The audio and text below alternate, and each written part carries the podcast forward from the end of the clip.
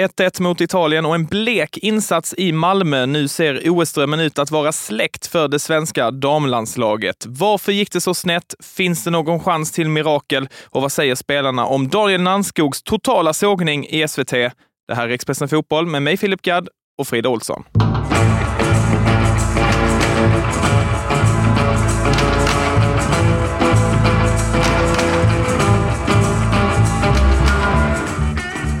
Ja, Sverige gick inte att känna igen igår i Nations League-mötet med Italien i en match där Sverige var piskade att vinna för att ha en rimlig chans till OS-spel nästa sommar i Paris. Blev det bara en poäng efter sen kvittering av Linda Sembrant. Frida, hur blev det så här?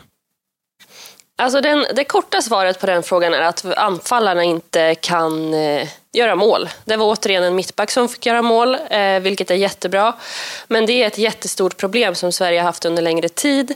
Men också att man inte riktigt ville... Eh, man ville liksom inte vinna kändes det som på något sätt. Det var inte 100% i alla dueller. Linda Sembrant sa efter att hon inte riktigt var påkopplad i huvudet och då blir man lite så här, då ringer det en liten varningsklocka. Vad, vad är det som sker egentligen?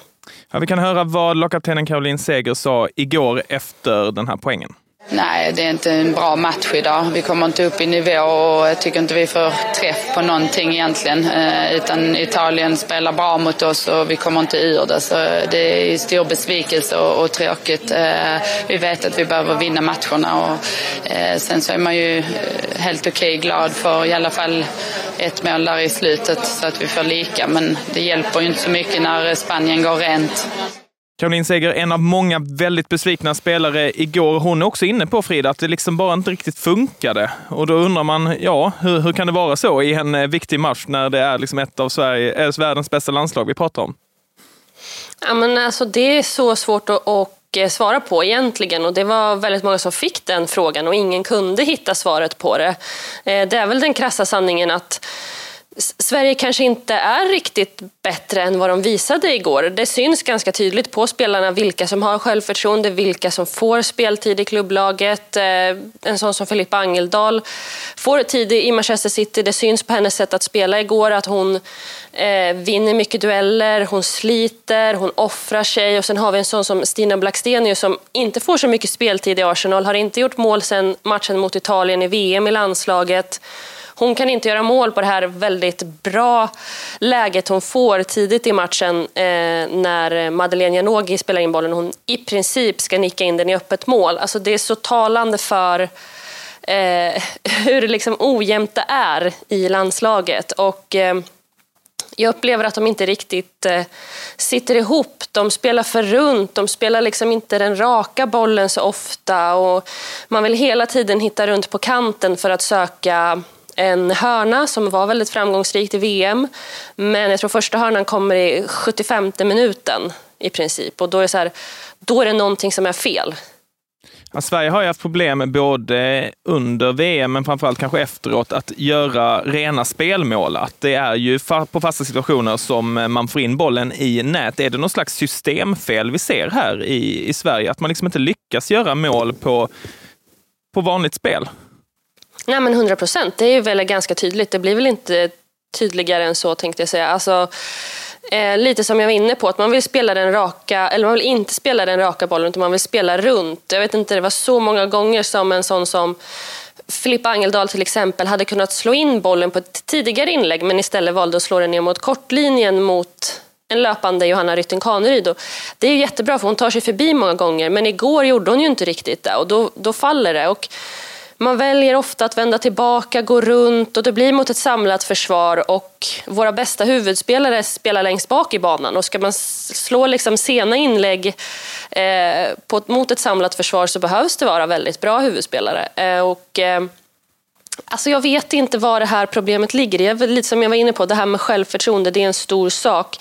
Men också att det är alldeles, alldeles, alldeles för dålig eh, precision i inläggen. Alltså, Visst, Rytting Kaneryd tog sig förbi många gånger mot Schweiz till exempel på Gamla Ullevi i fredags. Men sista passningen är för lång, träffar fel spelare eller går någon helt annanstans. Det, det hit, man hittar inte adress och det är ju alldeles, det, så får det ju inte se ut om man ska liksom vara världsetta och konkurrera om medaljerna i varje mästerskap. Och när jag tittar på betygen som du satte igår Frida, efter matchen, så är det ju väldigt lågt. Det är många som får tvåor och till och med två spelare som blir eh, helt eh, underkända. Eh, Daniel Nanskog, SVTs expert, han drog det ett varv extra igår och underkände hela Sverige. Han sa att hela Sverige får underkänt idag. Det var en rejäl sågning han bjöd på. Ja, och så här i efterhand så håller jag nog med honom. Jag kanske till och med var lite snäll. Alltså, du skulle satt ettor att... på alla kanske? Nej men alltså så här, jag tror jag hade fem ettor innan de kvitterade Sverige. För de kvitterade ju väldigt sent och då var jag så här, ah, okej okay, shit, ja, men de tar ändå en poäng, det var krampaktigt, det, det är någon styrka i sig. Men så här, i efterhand så är det ju väldigt mycket som inte stämmer. Eh, att de lyckas ta det därför att de är bäst i världen på fasta situationer, punkt. Liksom. Eh, men jag håller med Nanskog att Sverige var eh, det bland det sämsta jag sett. Jag tror jag skrev det i mitt betyg också, att jag tror aldrig någonsin att jag har gett Kosovare Asllani en etta. Hon är liksom, oavsett om hon inte bidrar så mycket med liksom poäng och sådär, så sliter och kämpar hon. Men jag upplevde liksom henne som, eh, ja, jag vet inte vart hon var igår. Eh, så fick vi veta att hon fick en känning i, eh, i eh, en muskel drog ihop sig redan i första halvleken och det är klart att en sån sak påverkar otroligt mycket.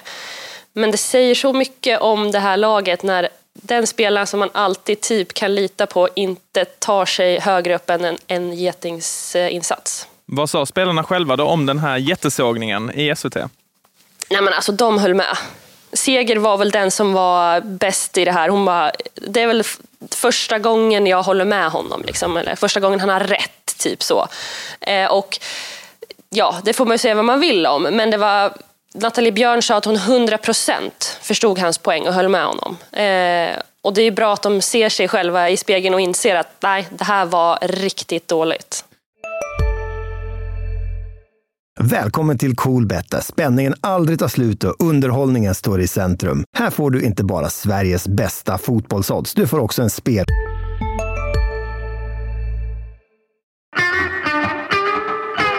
Men nu, nu målar vi allting i svart här, men det finns ju faktiskt en liten möjlighet fortsatt att Sverige kan ta sig till OS. Vi ska ju säga att sedan eh, damfotbollen infördes på OS-programmet 96 så har Sverige varit med varje gång och aldrig missat ett OS och tog ju silver senast i Tokyo. Man har inte heller missat ett mästerskap sedan 1933. Eh, sedan dess har man varit med i alla mästerskap, så det här kan ju verkligen bli eh, en historisk missräkning. Eh, förutsättningarna då? Sverige spelar om en månad igen, första december, mot eh, Schweiz. Eh, man måste ju gå rent nu. Måste vinna mot Schweiz, måste vinna mot Spanien samtidigt då som Spanien måste kryssa eller förlora mot Italien hemma, om jag har fattat saker rätt.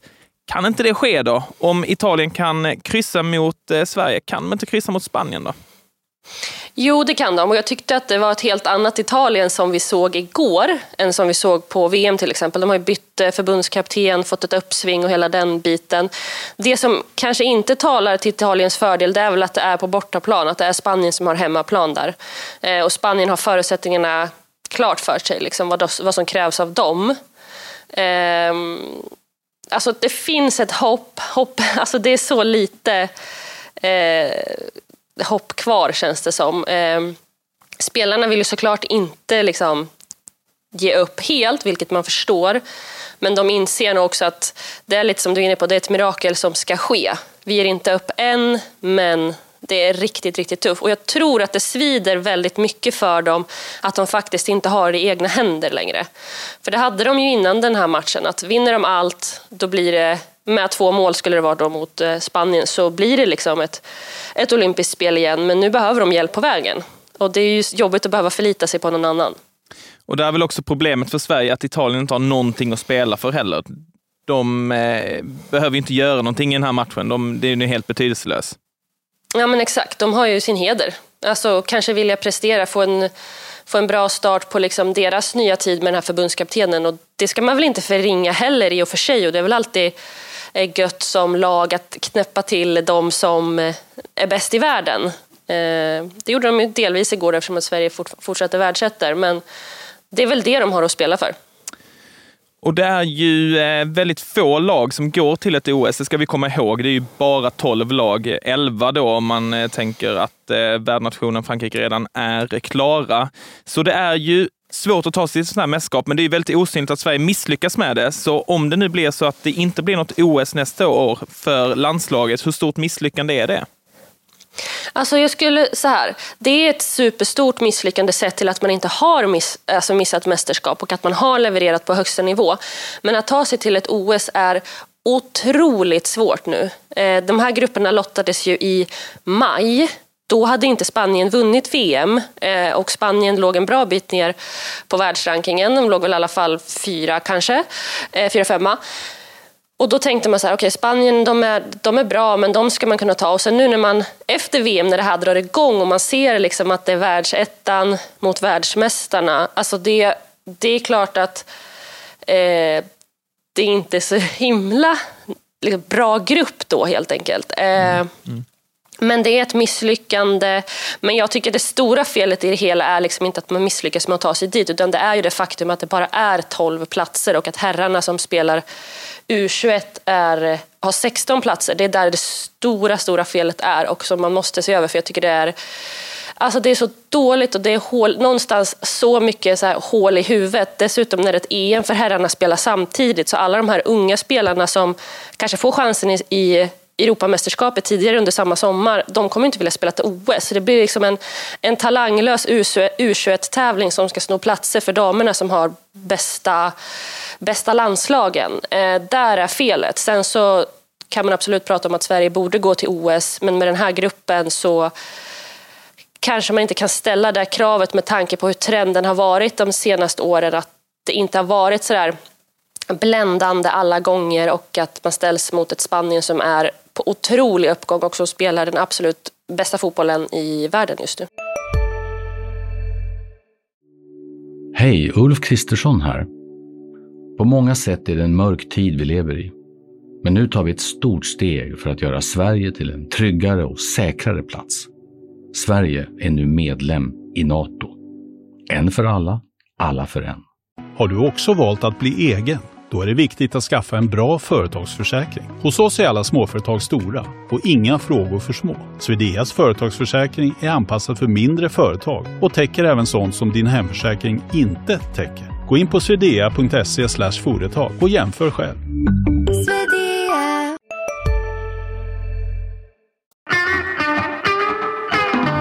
Om det är så att Sverige missar OS nästa sommar, påverkar det förtroendet för Peter Gerhardsson på något sätt tror du?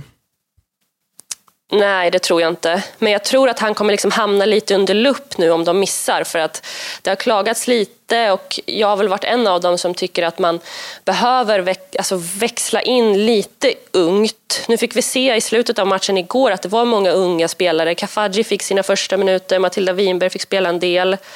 Hanna Lundqvist kom in redan i halvtid, hon är inte heller så gammal.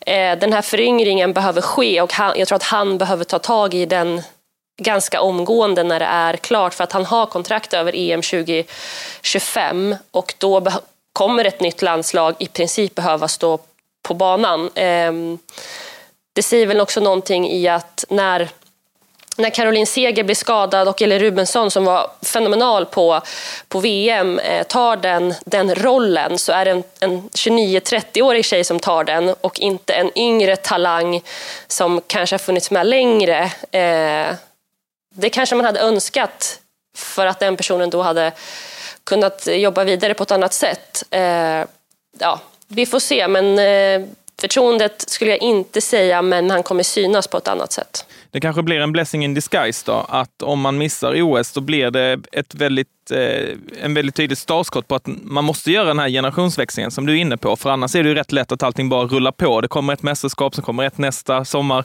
ett nästa sommar igen. Det blir väldigt svårt att få det här liksom tydliga avslutet. Okej, okay, nu måste vi ta ett nytt grepp. Och som det brukar vara, det har vi ju sett eh, historiskt sett, framförallt herrlandslaget då, som oftare missar mästerskap. Att när det går dåligt i ett kval, då är det ju rätt många av de rutinerade spelarna som säger tack och hej. Så då kanske tre, fyra nyckelspelare slutar och då tvingas man att göra om. Det, den situationen har ju damlandslaget aldrig riktigt hamnat i, i och med att man alltid kvalificerar sig för mästerskap.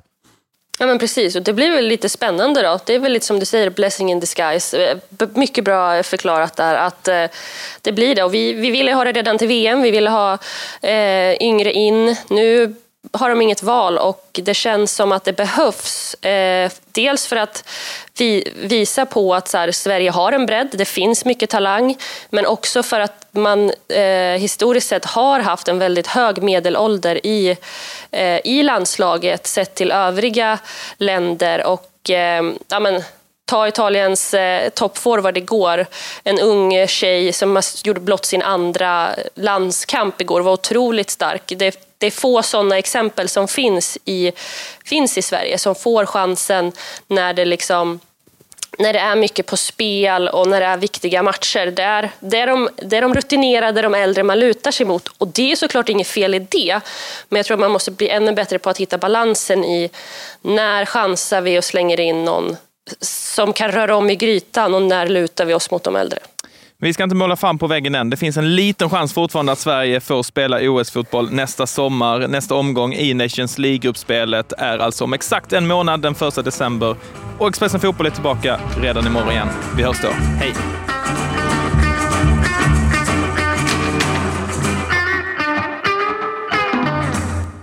Du har lyssnat på en podcast från Expressen. Ansvarig utgivare Klas Granström